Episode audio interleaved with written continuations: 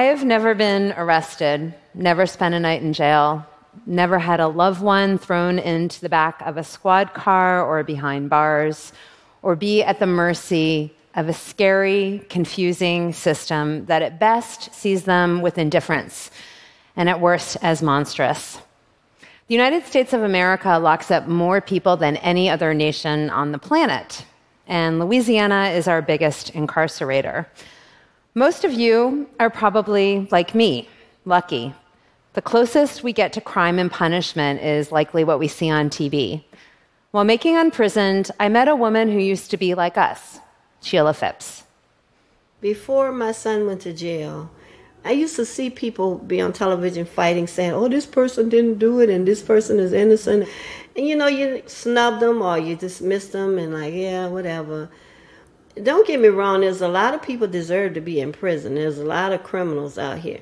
But there are a lot of innocent people that sit in jail. Sheila's son, McKinley, is one of those innocent people. He served seventeen years of a thirty-year sentence on a manslaughter charge. He had no previous convictions. There was no forensic evidence in the case. He was convicted solely on the basis of eyewitness testimony. And decades of research have shown that eyewitness testimony isn't as reliable as we once believed it to be. Scientists say that memory isn't precise. It's less like playing back a video and more like putting together a puzzle. Since nineteen eighty-nine, when D N A testing was first used to free innocent people, over seventy percent of overturned convictions were based on eyewitness testimony. Last year, the district attorney whose office prosecuted McKinley's case was convicted of unrelated corruption charges. When this district attorney of thirty years stepped down, the eyewitnesses from McKinley's case came forward and said that they'd been pressured into testifying by the district attorneys, pressure which included the threat of jail time. Despite this, McKinley is still in prison. Before this happened, I never would have thought.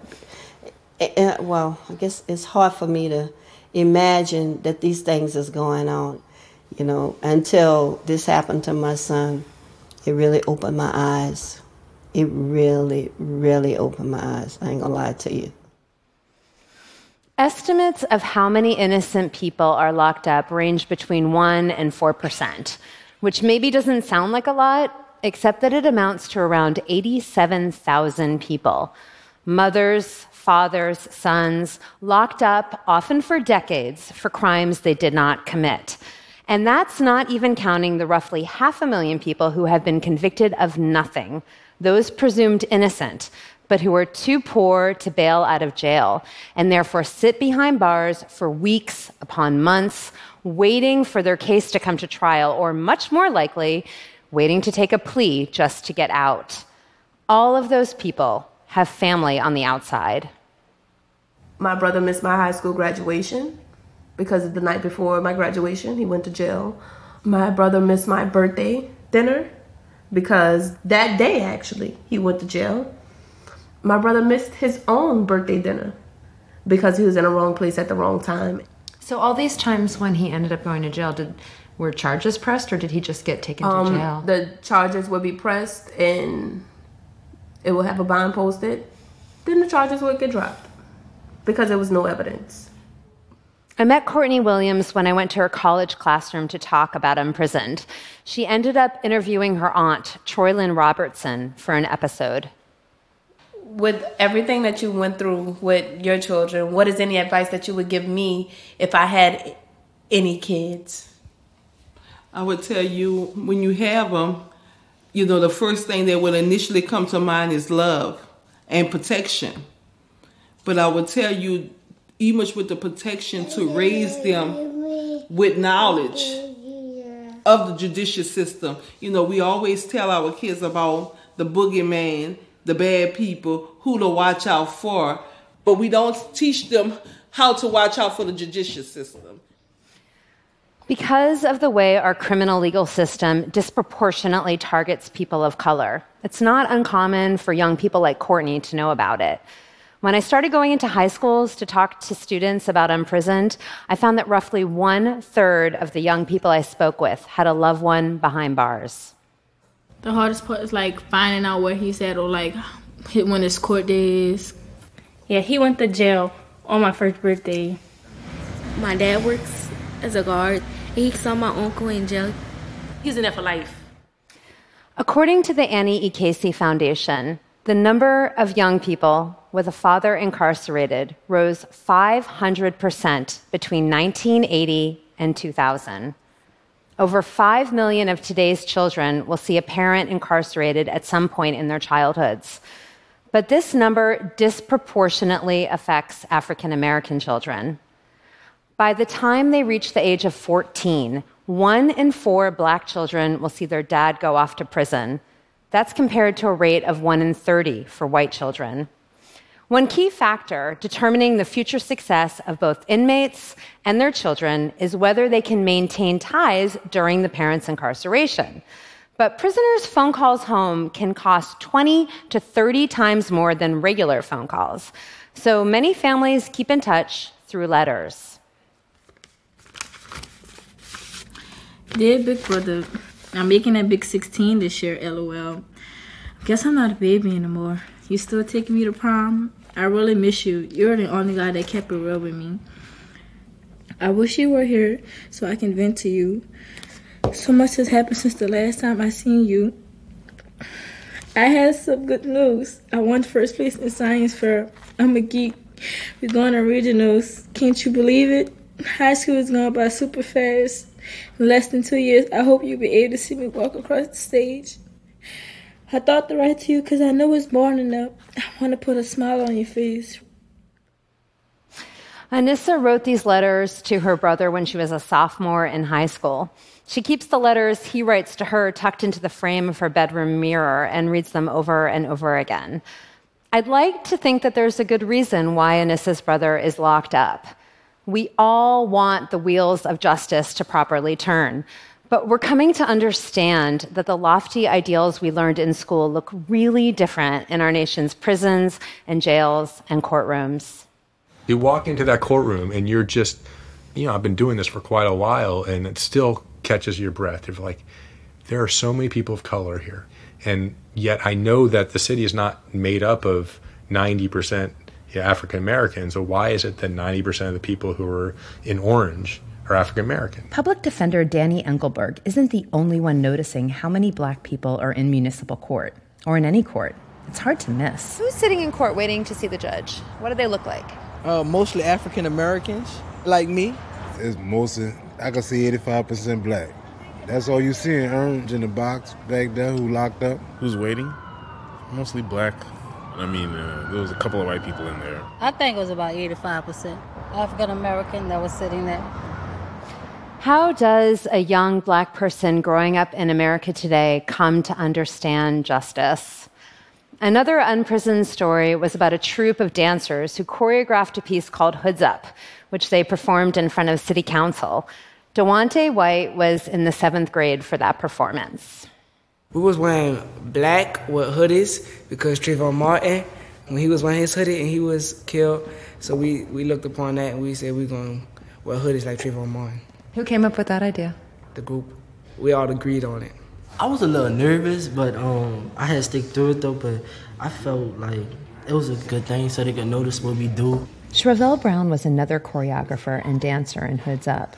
He says the police criticize people who look like him. He feels judged based on things other black people may have done. How would you want the police to look at you, and what would you want them to think? I want them to think I'm not no threat.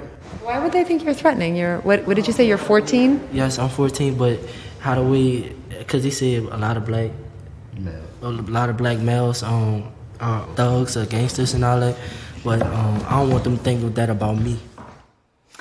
For folks who look like me, the easiest and most comfortable thing to do is to not pay attention, to assume our criminal legal system is working.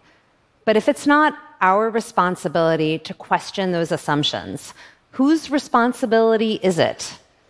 There's a synagogue here that's taken on learning about mass incarceration, and many congregants have concluded that because mass incarceration throws so many lives into chaos, it actually creates more crime, makes people less safe. Congregant Terry Hunter says the first step towards action has to be understanding. She says it's crucial for all of us to understand our connection to this issue, even if it's not immediately obvious. It's on our shoulders to make sure that we're not just closing that door and saying, well, it's not us. You know, it's not. And I think as Jews, it's, you know, we've lived that history. It's not us. And so if a society closes their back on one section, we've seen what happens.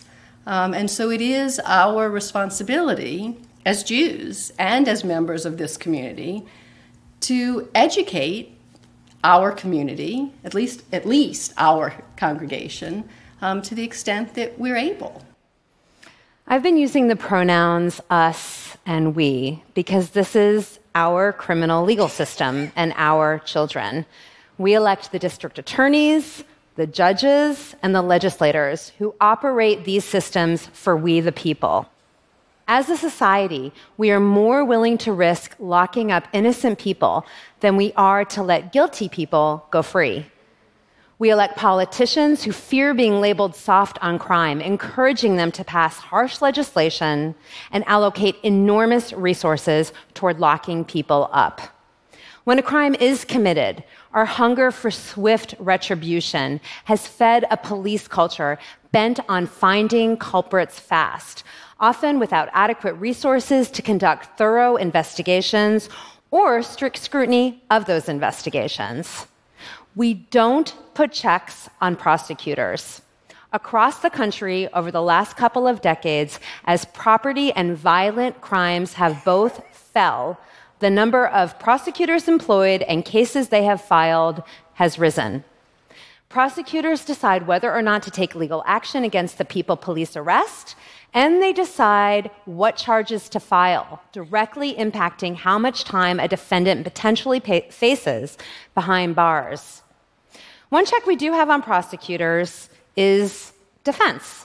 Imagine Lady Liberty, the blindfolded woman holding the scale, meant to symbolize the balance in our judicial system. Unfortunately, that scale is tipped. The majority of defendants in our country are represented by government-appointed attorneys. These public defenders receive around thirty percent less funding than district attorneys do, and they often have caseloads far outnumbering what the American Bar Association recommends. As Sheila Phipps said, there are people who belong in prison, but it's hard to tell the guilty from the innocent when everyone's outcomes are so similar. We all want justice, but with the process weighed so heavily against defendants, justice is hard to come by. Our criminal legal system operates for we, the people. If we don't like what's going on, it is up to us to change it. Thank you very much.